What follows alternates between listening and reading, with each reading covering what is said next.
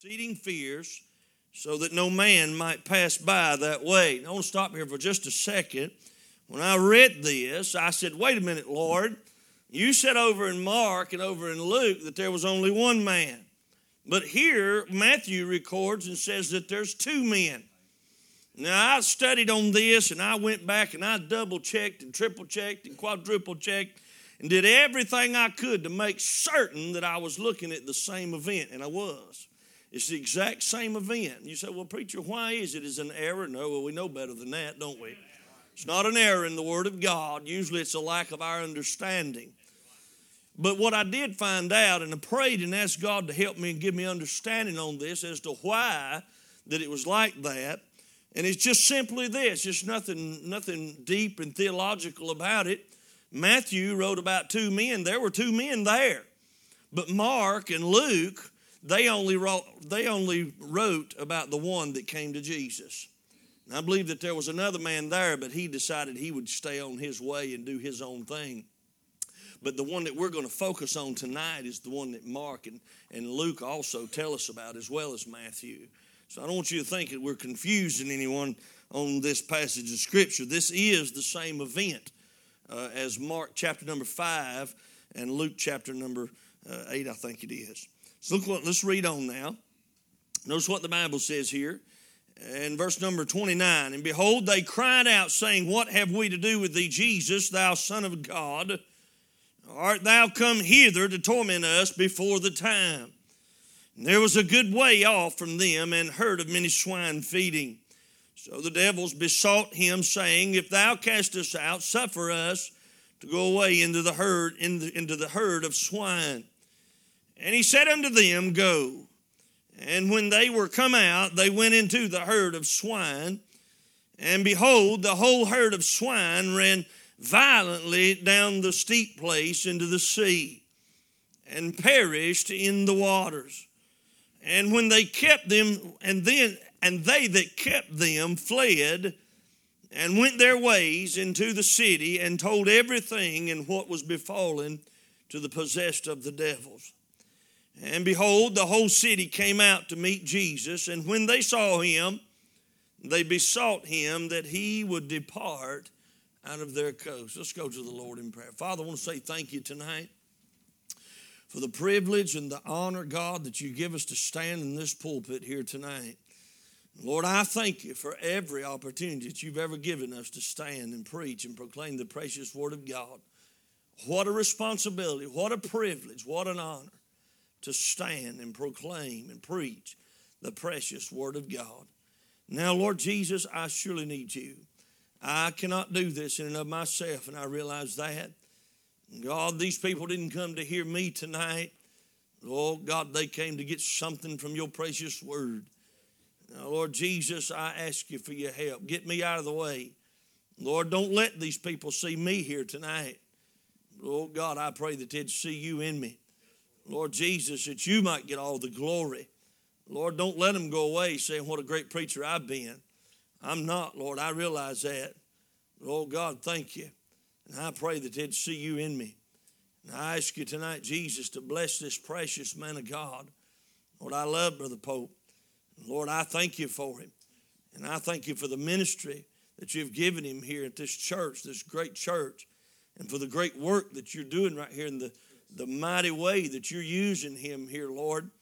God, it humbles me just to be able to stand in this pulpit here tonight. And all of his compliments, Lord, I sure do thank you. He has surely encouraged this preacher's heart. And God, we give you all the praise and the glory tonight. Above all, if there's one under the sound of our voice and they do not know you as their Savior, we pray, oh God, that you deal with that precious heart here tonight. Lord, we hold them up before you and ask you to move and work in Holy Ghost conviction in this place here tonight. Lord, we love you and we thank you now. Help us as we try to convey the message. Ask you to get me out of the way and speak through us tonight. And we'll thank you and praise you for all that you do. We ask you to be in that precious name above every name. Lord Jesus Christ, and for your sake and your glory, amen. You may be seated. I want to notice tonight, I, I don't know if I don't title a whole lot, but occasionally we just kind of give you the thought and where my heart is at. I thought about this. I've actually got two, two titles for this, not two messages, but two titles. Don't worry. I told you we was going to go home in a little bit. But um, anyhow, I thought about this when God gets ready to do a work.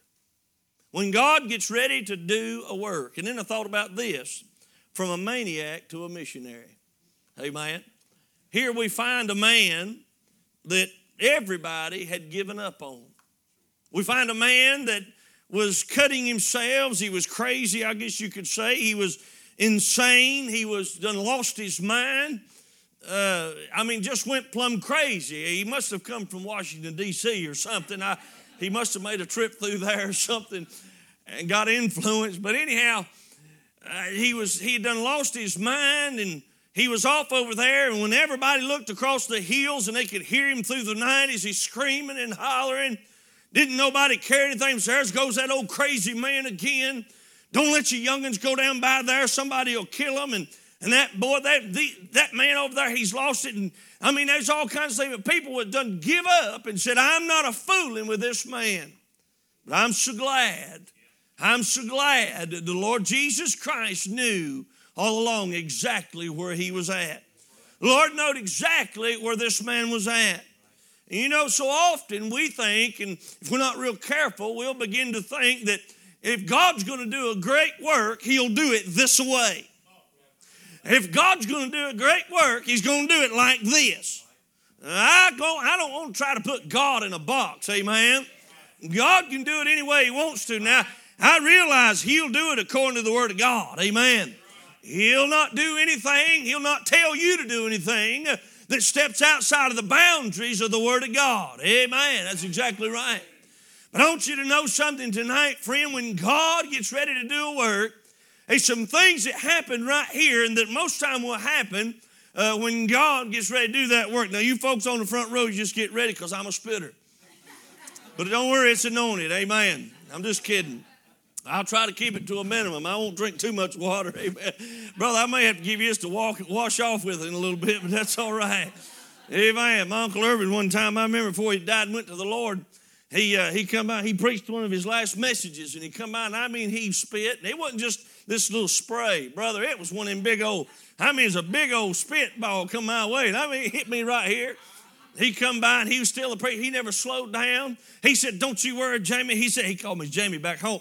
He said, Don't you worry, Jamie. He took his napkin, he wiped that off. He said, That's from heaven. He said, That's a little something from glory land. I said, Hallelujah. Preach on, preacher! Go ahead. Let her rip. Amen. Amen. So y'all don't worry. It's, it's all right. It'll be okay. Amen. Go home and take a shower when you leave here. Amen. I don't have nothing. I promise you that. But anyhow, I want you to notice with me tonight here we find, I got three little points here that I want to give you, and then we'll go home. About when God does a great work. Amen.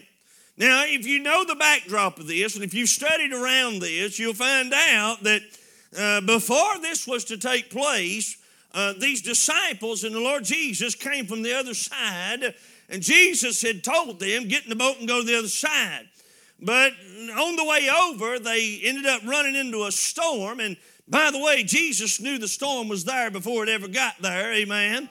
And of course, he was down in the bottom of the boat sleeping and resting. Uh, and uh, they were on their way over to the other side, uh, and they began to have all kinds of doubts and fears and tremblings. Uh, and listen to me, friend, I want to say, first of all, when God does a work, uh, listen to me, there are going to be some perilous beginnings. Amen. There'll be some perilous beginnings. What do you mean, preacher? Uh, I'm just saying that when this started out, it started in a most unusual way. Amen. It started in a most unusual way. You say, what do you mean, preacher? Uh, well, it just said, let's just back up a little bit to verse number 24 in the same chapter.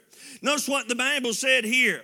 And behold, there arose a great tempest in the sea, insomuch that the ship was now covered with the waves. But he was asleep. And his disciples came to him and awoke him, saying, Lord, save us, we perish. And he saith unto them, Why are ye fearful, O ye of little faith? Then he arose and rebuked the wind and the sea, and there was a great calm. But the men marveled, saying, What manner of man is this, that even the wind winds and the sea obey him. I want to say, first of all, tonight, when God gets ready to do a work, uh, uh, there'll be some perilous beginnings. Uh, God will do what he's going to do. Uh, and a lot of times, I'm not going to say every single time, uh, uh, but a lot of times, God will do it in a most unusual way. You say, why is it? I believe he does that to throw the devil off sometimes. Amen. And some of the devil's people. That's right. I believe he does that sometimes just to throw the rest of the crowd off uh, and just to prove that he's still God and he can do just exactly what he wants to uh, and he can do it the way he wants to do it. Amen. That's right. I'll tell you what, friend, a lot of times we want to put God in a box and we say, well, God did it like this. Well, he'll do it like that. No, no uh, not necessarily. Amen. Uh, uh, these men here, we find out to start out with where there was some doubting going on. Amen. There was a bunch of men there that did not even believe that Jesus could get them to the other side. Uh, but wait a minute, God said, Go to the other side, and Jesus knew that this man was going to be there uh, waiting on them, and he knew that he was going to start a great work, amen. And by the way, the, the work just started with this man. That was the beginning.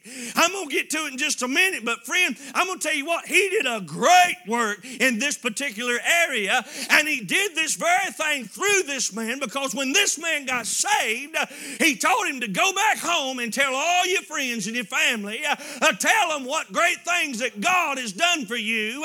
And the Bible said that he did just that. And then sometime later, you know what happened? Uh, Jesus came right back through that area again. Uh, and you know how the event went here. They asked him to leave or they made him leave. Uh, they come down there because he, he had interrupted their little uh, working avenue, I guess you could say. them Jews was down there trying to sell them swine. They shouldn't have been messing with them to start with. Uh, and they're trying to sell those swines to the Romans and everybody else uh, and the rest of that Gentile crowd. Uh, and when Jesus caused 2,000 of them to go down there and die, uh, while they lost a lot of revenue over that. Uh, and so what did they say? We don't need you around here any longer. Uh, we don't want you around here. Oh, but listen to me, friend.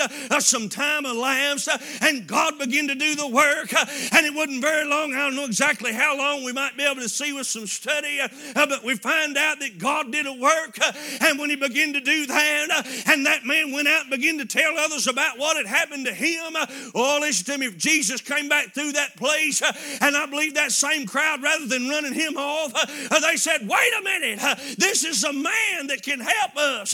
This is the one that so and so told us about. You remember the miracle. You remember the man that cut himself. Oh, how he came back up from the tombs, and he was a different man. And they began to flock to Jesus, Uh, and they got to the multitudes, amen. Uh, and they began to come to the Lord Jesus Christ, uh, and God did a great and wonderful work. But you know what? All of this started, every bit of this started with perilous beginnings, amen. Amen. I want you to notice with me. Look at verse number 24 real quickly. I want to say, first of all, about this that this started in a most unusual way. It was a perilous beginning. I want you to notice verse 24, we see that it was met with opposition. Look verse 24 again. And behold, there arose a great tempest in the sea. You see, the devil, he knew that there was a man over there. Now, he don't know everything. But I want to tell you this, he knows some things. As a matter of fact, I believe he knows more than we do. I believe he, why is that, preacher? Not that he can so much see the future, but I believe that he can see the hand of God moving and recognize it because he's been around a lot longer than we have. And then we have to kind of we have to experience things and study the word and get in this thing and try to find out where God's are going and, and learn how God is in the mind of God. Well, Satan's been around a lot longer than we have, uh, and he's been able to watch God for all these umpteen years, uh, and now he can sort of see the direction God's are going sometimes. Uh, and listen, I believe that he probably knew there was a man over here in Gadara uh, that Jesus was going to go over and probably save, uh, and there was a good possibility that he might get saved.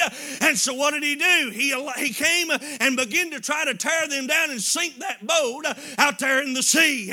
Oh, but listen to me, don't forget one thing Jesus was in the boat, amen. I've got a, I got a message God gave me. I started to preach it tonight, but the Lord wouldn't let me on going to the other side, amen.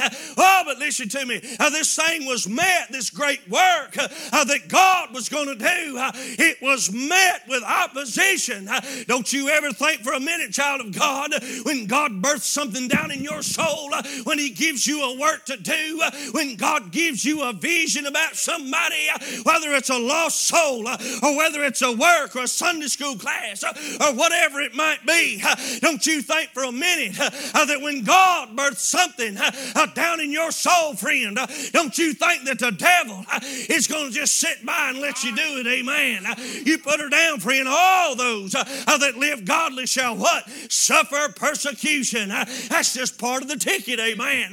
That's just part of it. Preacher, you know what we want a lot of times? I said we. I'm preaching to me. If I got a finger going that way, I got three more coming back at me. Amen. And you know what we want a lot of times? We want smooth sailing. Amen. And if it ain't smooth sailing, why God must not be in it. I'll tell you what, friend, he was right in the middle of this storm. He knew exactly where it was at. He knew where the disciples were. He knew about that man on the other side. And he said, We're not stopping just because of this little storm. We're going to keep on moving on. Amen. I'll tell you what, when God uh, gets ready to do a work, there'll be some opposition along the way. Amen. I see you great a great building over here that God's blessed you with. I like your skylights. It's beautiful. Them great big bay windows, man, I love that. They're so clean you can see right through them. No, I see what God's doing is a great work.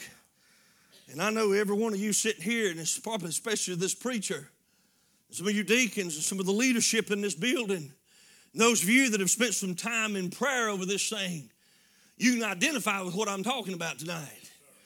And you can think back about to the times when somebody's come along and said, Well, you can't do that. We want to do this. Well, you can't do that. You say, Well, now, wait a minute. What do you do? You get back to praying. Amen. You get back on your knees and begin to say, Now, God, you told me this is what we're going to do. Now, you're going to have to climb. I'm not saying that we put God on uh, down under our foot or anything like that. I'm just saying we bring it to Him and say, Dear God, I need some help with this. This is where I know you want me to be. Now, Lord, I need some help.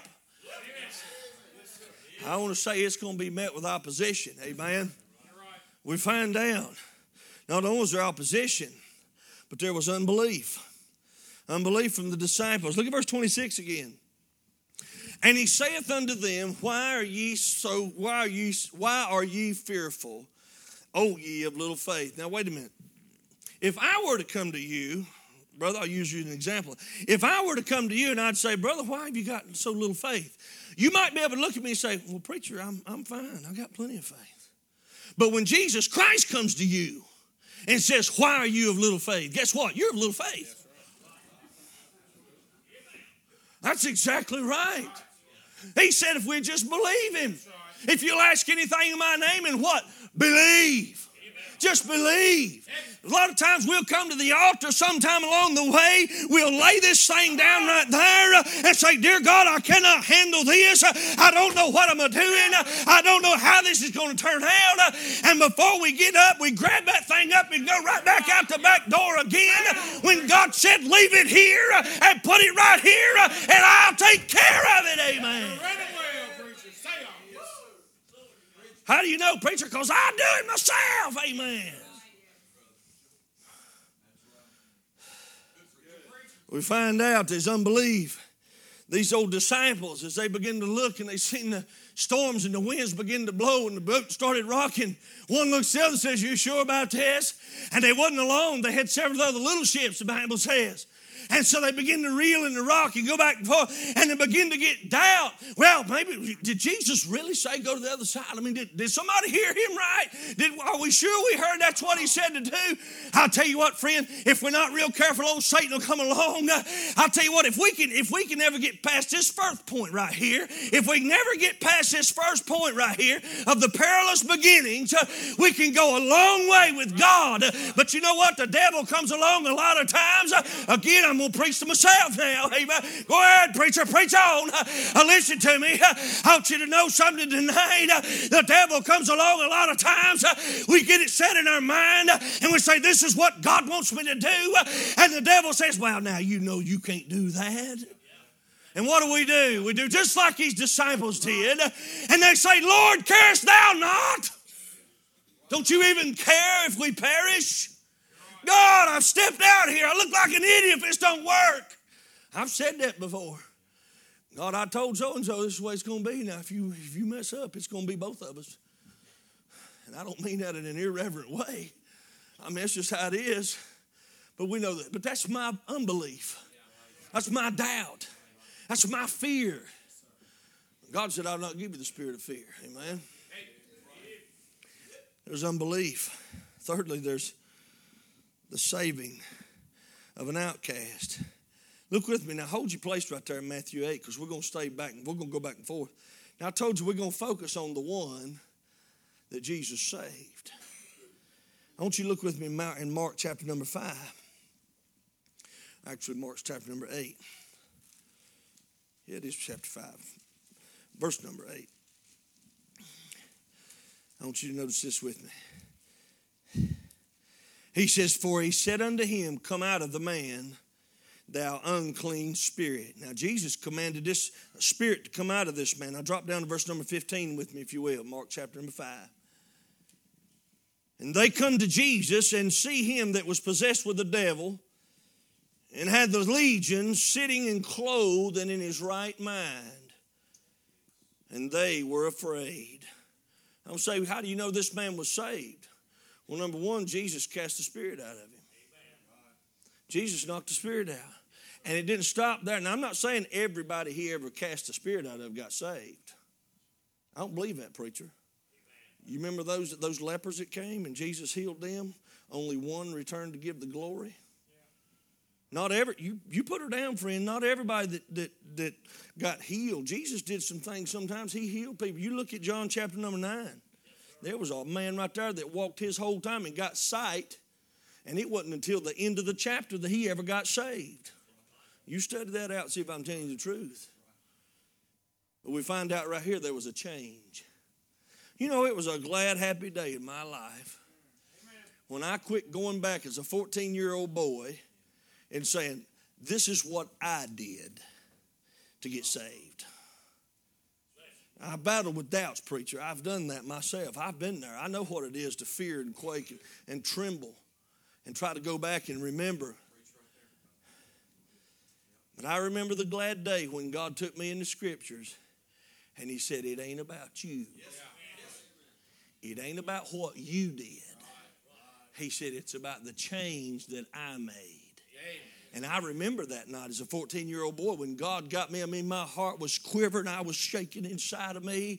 And I remember being there and I thought, oh God, I'm going to die and go to hell. And I remember just as soon as my will broke, as soon as I got to that place where I couldn't go no further, I said, oh God, this is it. I don't want to go no further. I don't want to do it my way anymore. And he said, come to me. And I turned and came to him. And thank God every bit of that rolled off of me.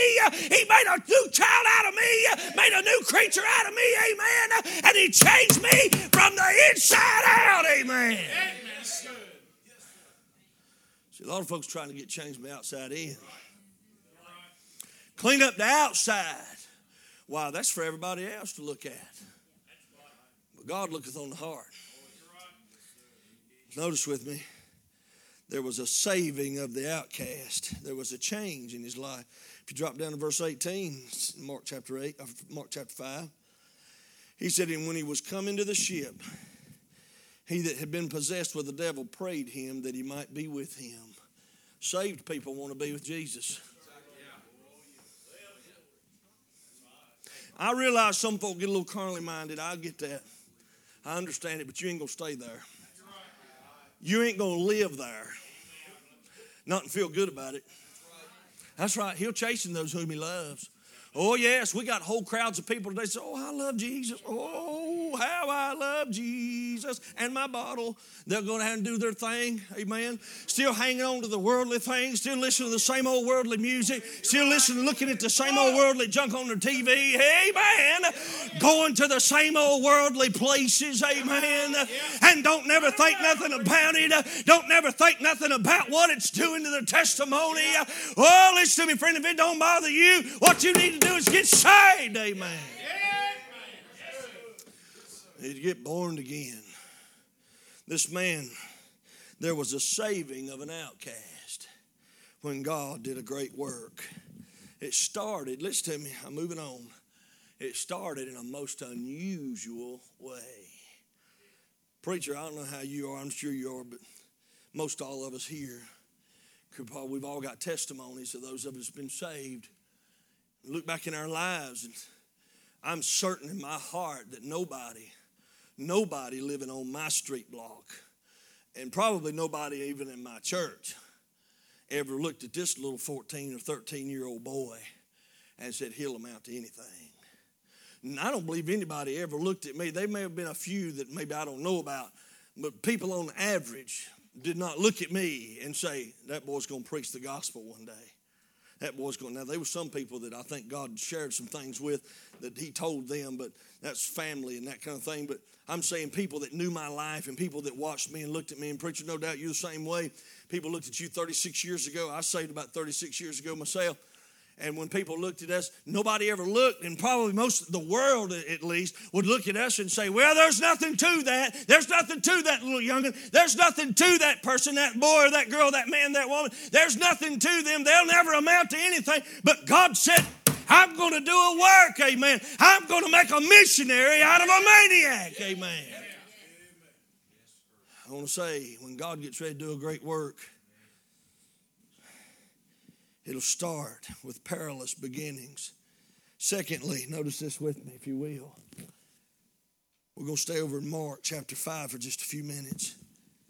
I want to say, secondly, the work. Now, this is what kills us. And, preacher, you touched on this this morning a little bit the work was carried out in an unlikely, with an unlikely vessel. I want to say there was a peculiar performance. Amen. There was a peculiar performance. It wasn't like everything else. You see, when everybody else looked at this man, they saw nothing.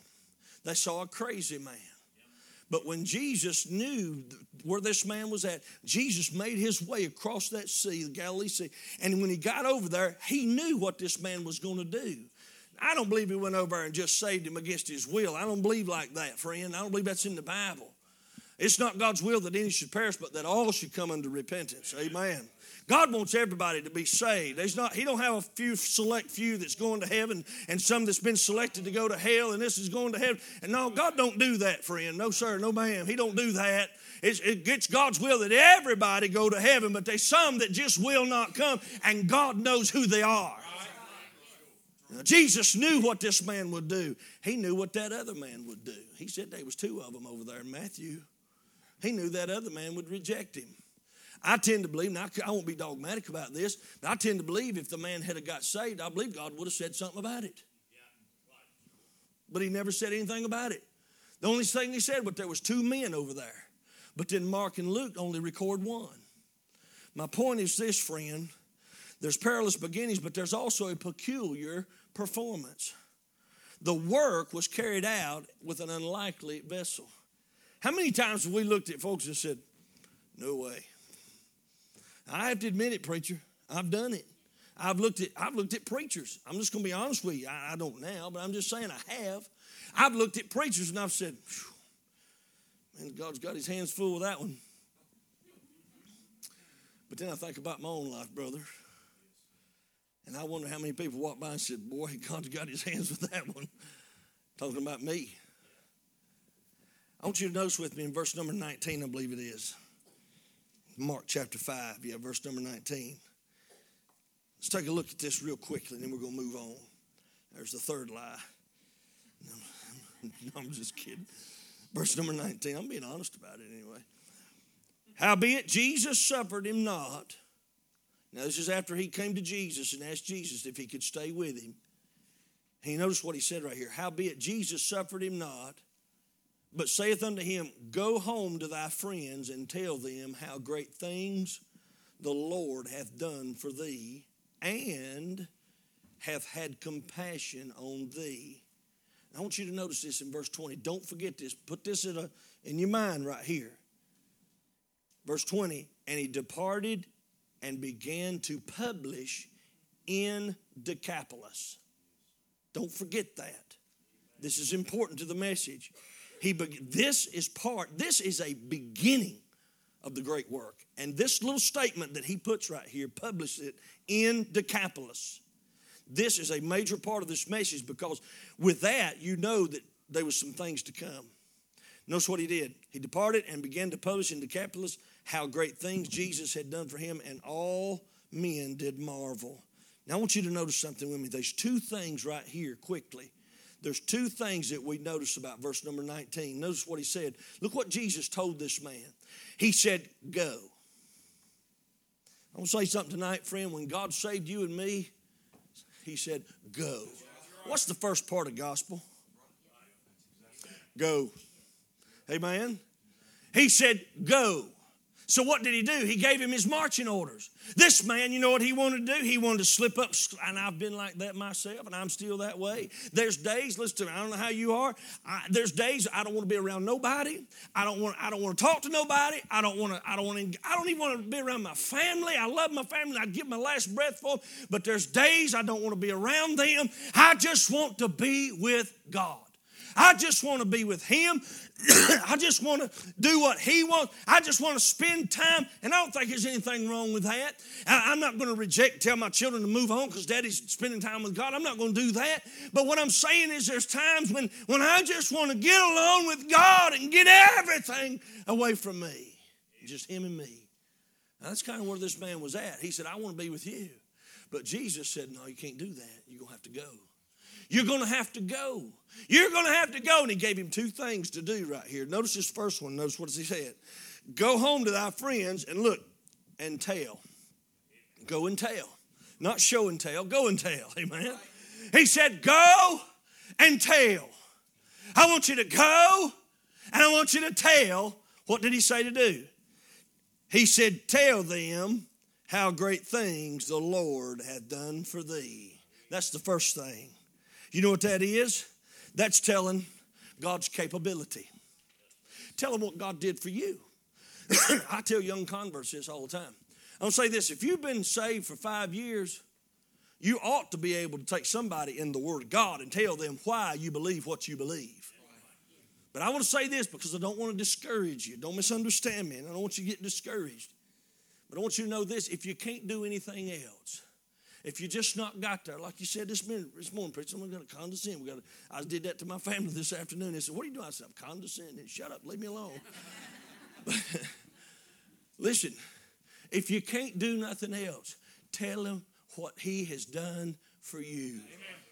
Tell him what God took you out of. That's what the Apostle Paul did, wasn't it? Of course, he gave him a whole lot more. But I'm saying he never left that.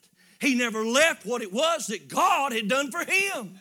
Oh, listen to me, friend. I love to tell people. I mean, if they'll just sit and listen for a little while, I love to take their minds back when I was a 14 year old boy and God put me under Holy Ghost conviction and saved my never dying soul there that night. Oh, listen to me, friend. I love to be able to tell people what God has done for me and how great my God is uh, and be able to tell them through the years that He stood by me, that He's been faithful to me, that He's took care of me. Amen. Uh, the times when I didn't know where things are coming from, I didn't know where the bills was going to get paid.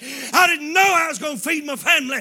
I didn't know what God was doing. I couldn't see God. I couldn't look around for Him, but I couldn't see Him, amen. But I know He's true, amen.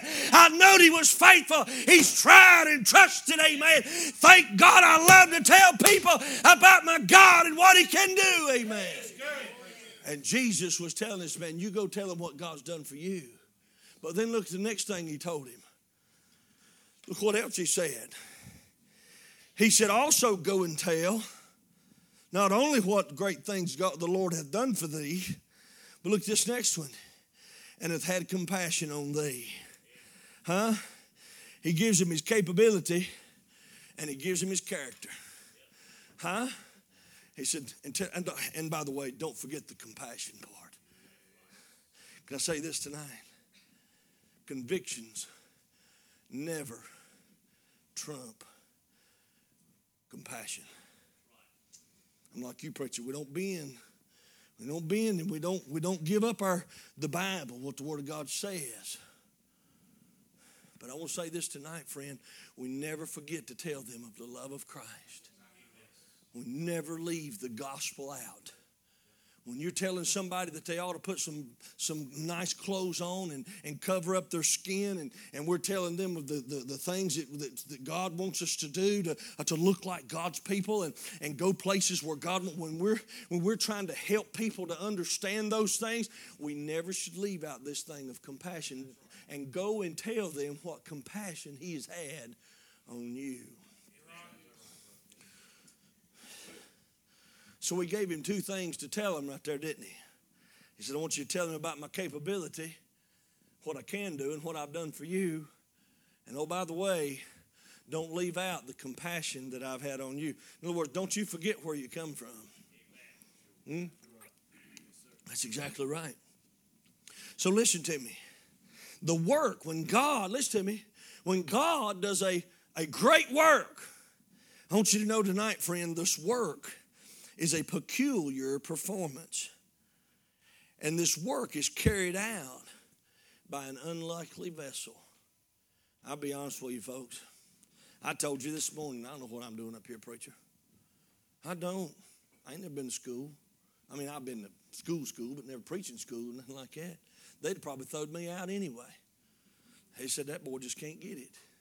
I like that over there where Paul's talking about in, in uh, 1 Corinthians chapter 2. If that wasn't in there, I couldn't preach. Amen. You go study that sometime. Verses 1 through 5. Amen. If it wasn't for that, I don't believe I'd even be able to preach. But listen to me. God's the one that put a call on my life. And I can't deny it. I can't lay down on it. I can't quit it. Amen. There's been a few times I wanted to, but I don't know what I'm doing. I don't have a clue about what the next step's supposed to be. I don't. I, am not one of these that says, well, I got it all figured out. There's been some times when I thought I knew. And then, boy, God stepped in and interrupted my plans real quick. God showed up and said, No, that's not it, son. You're going the wrong way. You're in the wrong path. I said, All right, Lord, get me back over here where I'm supposed to be. Just a moment that I think I got this, I say, Oh, ah, okay, I know where God's going. And I start steering this thing, and God says, Nope, get back over here. Boy, you're doing it wrong again. I'm like Solomon. I don't know how to go in and I don't know how to come out. That's what Solomon, the wisest man in the Bible, said, isn't it? It started in the most unusual way. Can I remind all of us tonight? The work was carried out with an unlikely vessel. Matter of fact, in 1 Corinthians 1.27, God said he's chosen the weak things of the world to confound the wise, the wisdom of the world. God took the weak things. The world looks at us, preacher, and we might spit five rows back. Well, the world looks at us and says, look at them bunch of nuts. I want to say this, Calvary. If, a, if the crowd done seen you come through them doors, you done marked. You done marked. You might as well just go ahead and just let her rip. Amen. I mean, they done got you marked. When I got saved, I didn't have to get rid of my friends, they got rid of me. Huh? I ain't saying I've done everything right all my life. There's been some times when I compromised, not as a preacher, but as, as a young boy. I, there's times when I didn't walk according to the Word of God, and I had some worldly friends. But when I got my life straight, when God got my chain and said, Boy, you need to straighten up, it's time to get this thing straight, and God turned me around and got me back on where I was supposed to be, don't you know something, friend? I didn't have to call them up and say, Boys, I can't do this anymore. I just quit doing it. And they said, Where's old Orange at?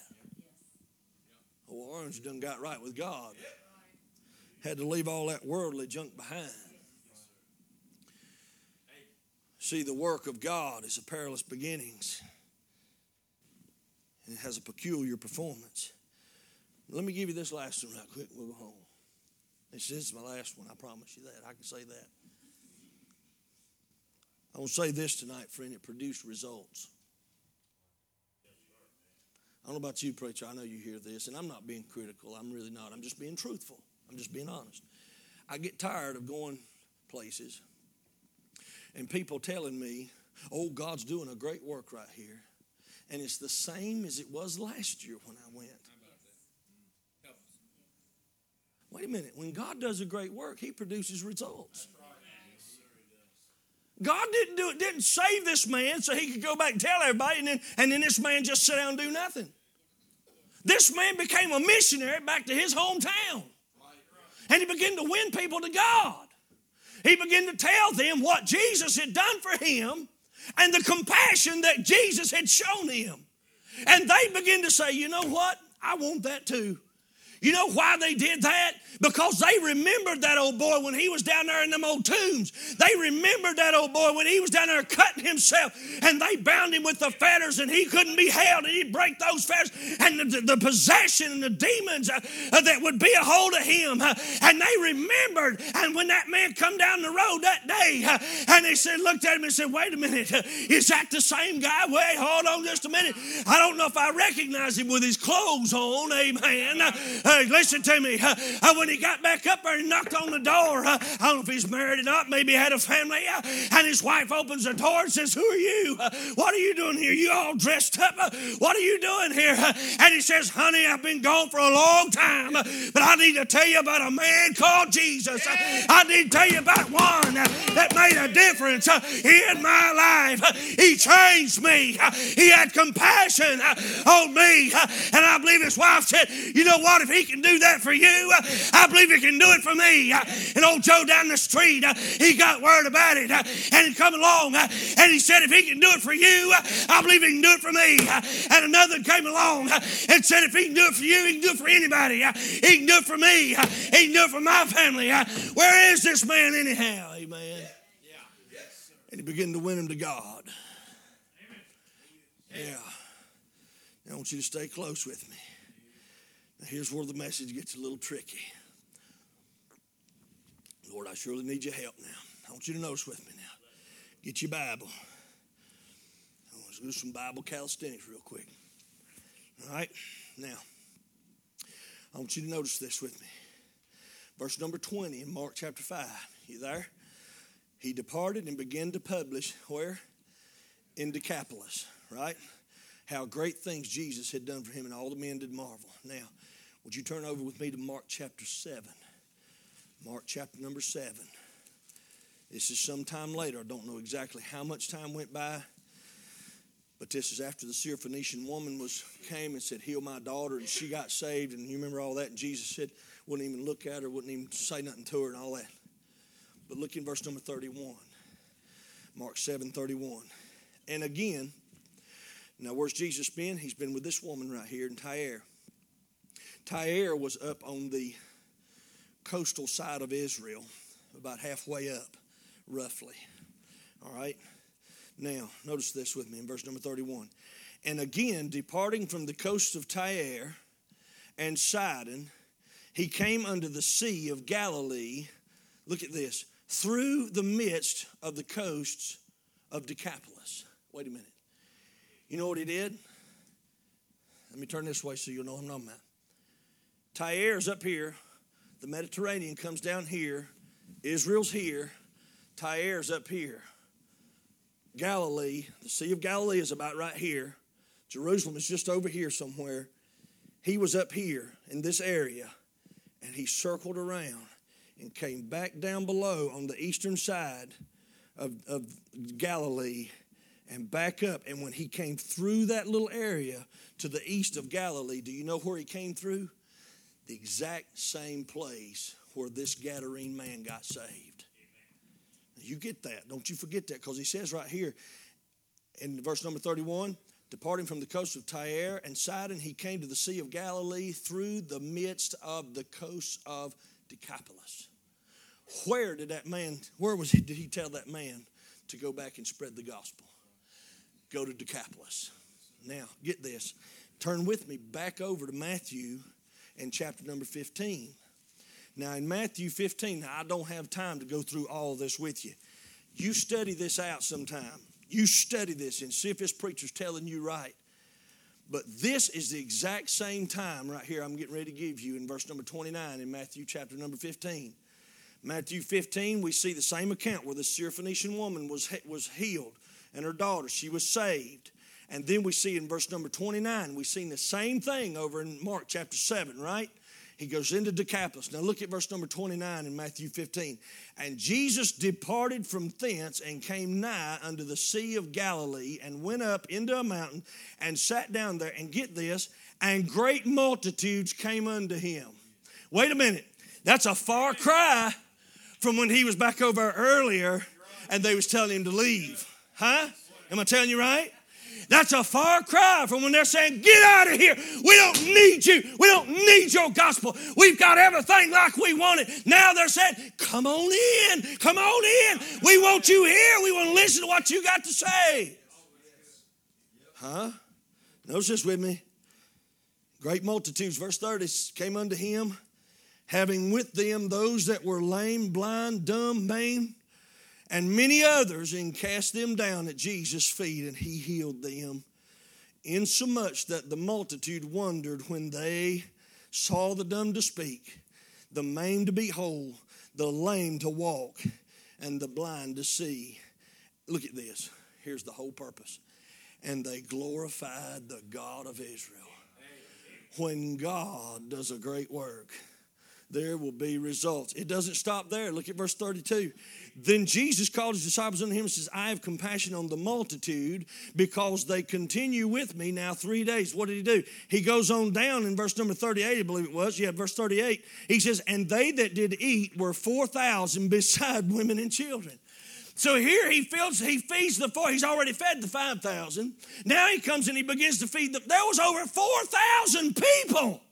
That's a far cry from one man.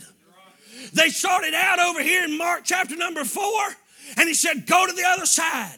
They got in the boat, went to the other side, and they were met with all the opposition. Jesus went over there. Those disciples looked around, and here come these two maniacs out. One of them kept on going, and one stopped. And here Jesus dealt with him and saved him right there. They get back on the boat and go back to the other side to the same people where they just left over there. And the disciples' heads are just spinning uh, because they don't understand everything. Uh, but now some time has passed, uh, and Jesus said, Let's go back to Decapolis uh, and find out what's going on over there. I can imagine some of them crowd probably come along and said, they, it ain't recorded, but they probably said, Do you remember what happened last time we was over there? I mean, they run us off from that place. What do you mean go back over there? Jesus said, Let's go. You know what happened? He planted a seed, amen. He put a seed in that place, uh, and that man began to win people to God. And the next thing you know, uh, it turned into over 4,000 people. Uh. I don't know exactly how many it was. It was 4,000 besides women and children, amen. That could have been 25,000 people there if I had families like mine, amen. That's exactly right. Don't you know something, friend? When God does a work, there will be results. Amen. I don't know about you. I hope it's charged you up. But when God give me this message, I'll tell you something, it charged me up. I love to see the, the hand of God move. I love to see when God's doing something. And there's only one thing that I love more uh, than watching it uh, is being in it. Amen. Being right in smack dab in the middle of it. I wonder how many's here tonight and you're watching it go on from the outside in and you're looking in there and you're not really understanding what God's doing. And your reason for coming to church uh, is not to worship, oh, but it's for some other reason, amen. And you're not really engaged in everything. You may be here saved tonight in that shape. Oh, but listen to me, friend. Don't you know something? God is doing a great work right here at Calvary a Baptist Church. He's got you a good man of God, as you well know, and He's doing a great work here. Get in it and have fun with God, amen. I wonder tonight Let's all stand. Preacher, can I give an invitation? Every head bowed and every eye closed tonight. Sister, would you mind giving us something on the pen if you don't mind? Thank you. I wonder tonight, every head bowed and every eye closed. I'll give you my heart tonight, pre uh, church. I want to ask you a question here tonight. I don't think there's any doubt whatsoever that there's a work going on here in this church.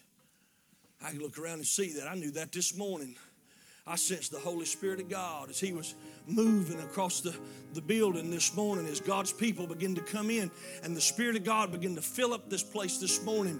And it was just an electrical, I don't know, I don't really know how, it's just God's all I know to say. Listen to me, friend. When God does a work, it's not always going to be like what we think it might be. He won't always use the people that we think He might use. But I want to say this tonight, friend. There'll always be results. There'll always be results. I wonder tonight if you'd be here and you'd say, Preacher, I know what you're talking about. I can see there's some stuff going on there at that church. We got a thing up at our church, and people's got a habit of saying, What are they doing out there at Skyline? When I was assistant pastor there, I used to preach it like this Why don't you quit saying, What are they doing? and say, What are we doing? I wonder if you're here tonight. You say, Preacher, I'm not saved. I've never trusted Jesus Christ as my Savior. I want to say before you can get involved in any work of God, the first thing you need to do is take care of the work of God. And the work of God is that you receive His Son, the Lord Jesus Christ, as your personal Savior. That's the very first thing you need to do. For you see, friend, you can't do anything else until you get that settled. I wonder if you're here tonight and you say, Preacher, pray for me. I'm not saved. Pray for me, preacher. I'm not coming to you. I wouldn't embarrass you for no man's money. But has God dealt with your heart tonight about salvation? Do you see yourself in this maniac at Gadara? Do you know God wants to use your life? Do you know that God is interested in your life? You say, How could that be, preacher? He's God. He loves you, He cares for you, and He's got a purpose for every one of you. If you're here lost tonight, He wants to save you. Would you slip your hand up tonight say, Preacher, I'm not saved. Pray for me. Will there be one? I'm not coming to you. Thank you. Will there be another? There be another. Thank you. Will there be another? Preacher, I'm not saved tonight. Pray for me. Will there be another? Thank you. Is there another tonight? Maybe you're here tonight. Now listen, there's nobody looking on. I'm the only one up here looking on right now. I want to ask you something. Maybe you're saved. You say, Preacher, I know I'm saved. I, no, I got that settled some time ago. Preacher, I've not just, I've not been involved in it. I know something's going on around here, but I want to be a part of it. Now, I don't know what you can do. You'll have to talk to your pastor about that. There may be something that he needs you to do. There may be something on the bus ministry or Sunday school class, or I don't know. There may be something needs to be done around here to build. I don't know. You check with your pastor, and I promise you, he'll give you something to do. But I wonder tonight, there'll be one here tonight say, Preacher, I've just not been involved, but I want to be. Would you pray for me? Would there be one like that here tonight? God has energized your heart here tonight in this service and give you a desire to get involved in the things that are going on right here at Calvary. Would you be in that shape here tonight? I just want to pray for you. I'm not coming to you. Would there be another? There be another. I'm going to pray for you. I believe the Holy Ghost just told me to say this. I believe we need to fill these altars tonight. Folks, you know this is a battle with you building this building over here. No doubt it's going to be a beautiful thing. You got a precious man of God right here. He labors and loves you and works with you and prays for you. And you need to pray for each other, and you know this. And I feel like God wants you to gather around this altar tonight and just lift up your pastor. And I feel like He wants you to lift up your church. Maybe there's something in your life that God wants to deal with you about on this altar tonight. He'll get that thing taken care of. Maybe there's some bitterness that you ain't dealt with. Somebody wronged you. Well, maybe you need to get off your high horse and quit worrying about your pride. Amen. We all guilty of that. Somebody does something to us, and what happens? It hurts our pride. I say four wins with our stinking pride. I wonder tonight if we could fill this altar. Would you come? Would you come? Come on. Altar's open. You love your church. You love your pastor. You love God. I feel like you do. Won't you fill this altar up tonight?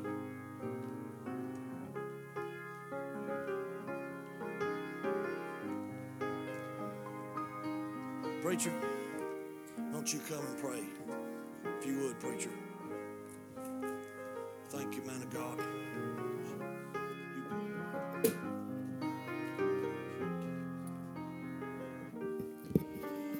Our heads are bowed, our eyes are closed tonight.